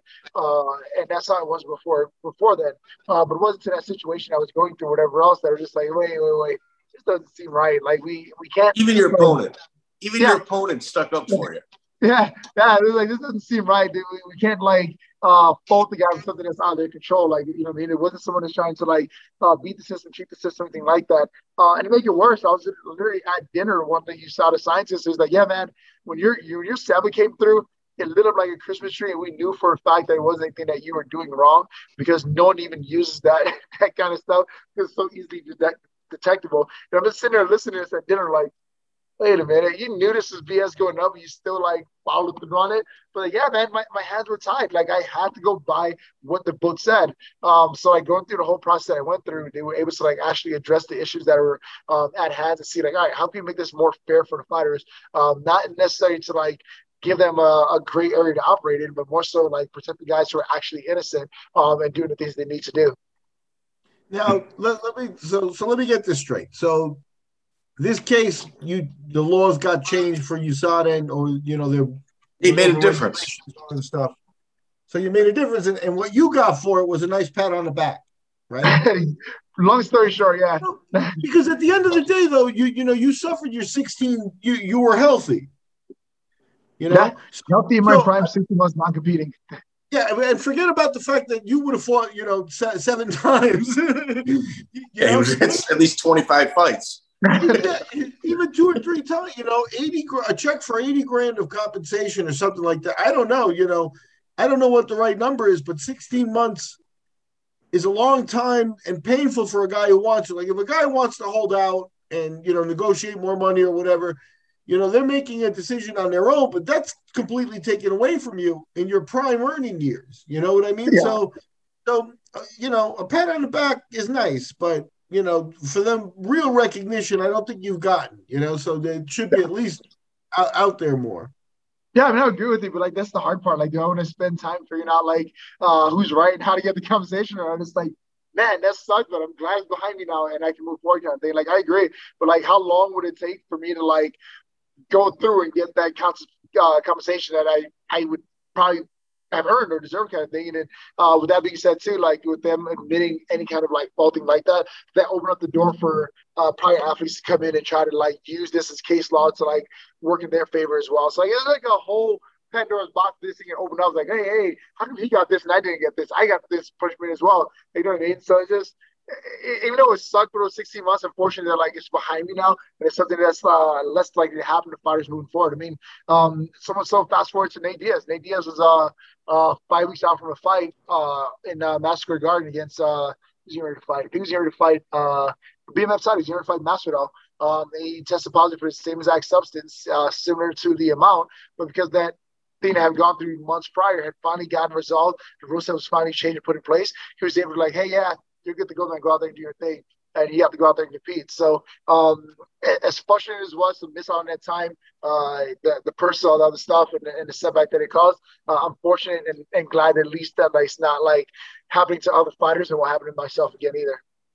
That's yeah, you're you're absolutely right because the bottom line is is I make it look like you go to a window and they give you a check. And you're right. They're absolutely going to make you. dog. It's going to turn into an ugly dog fight. It's not worth your time. Sure. You, you know, you're you're at their will as well. Neil Magny, absolute pleasure. I mean, I I think the last time I saw you was at one of my events. I think you even paid to get in, and I'm like, "What are you doing here?" I go, I'm giving you a ticket.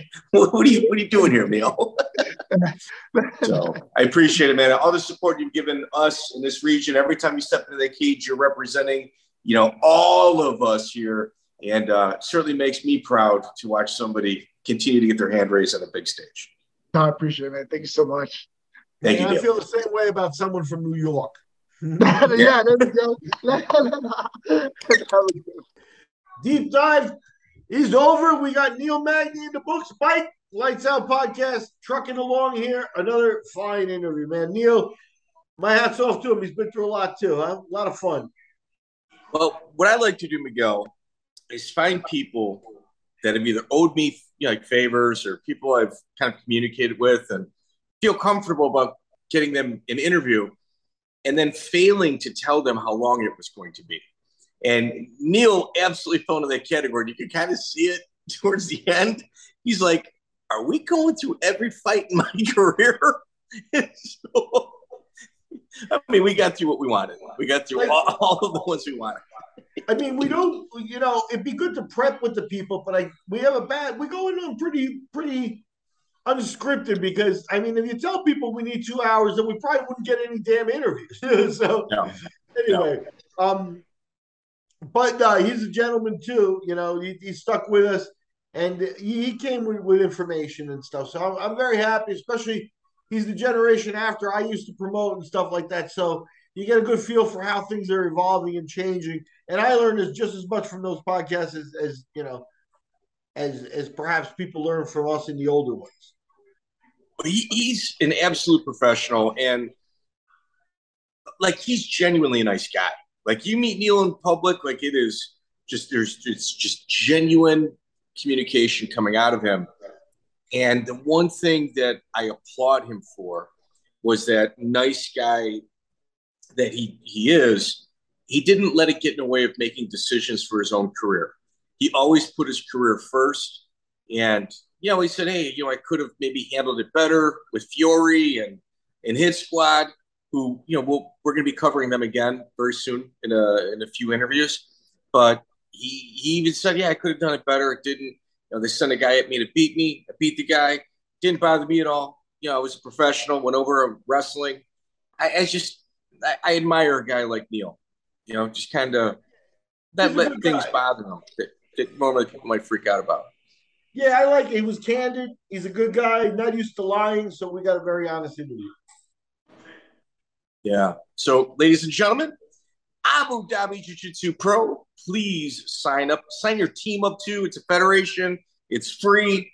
Sign your team up at uh, ajptour.com. You can also register for the Chicago tournament which is September 24th. I will be hosting it. Um, Miguel, I think you've got something coming up with uh, Anthony Pettis.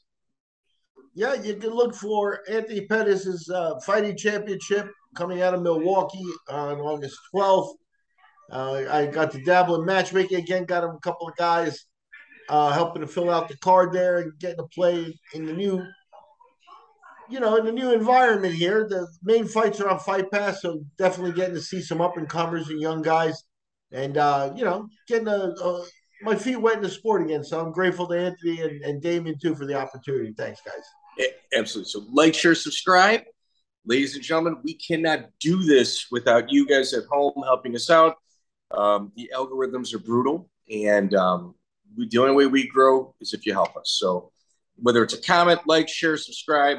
If you want to leave a review on iTunes, that's also greatly appreciated. Vegan Higgler, you are kicking ass, buddy. Appreciate all your comments. Check out the full interview on iTunes, Spotify, and all major podcast platforms.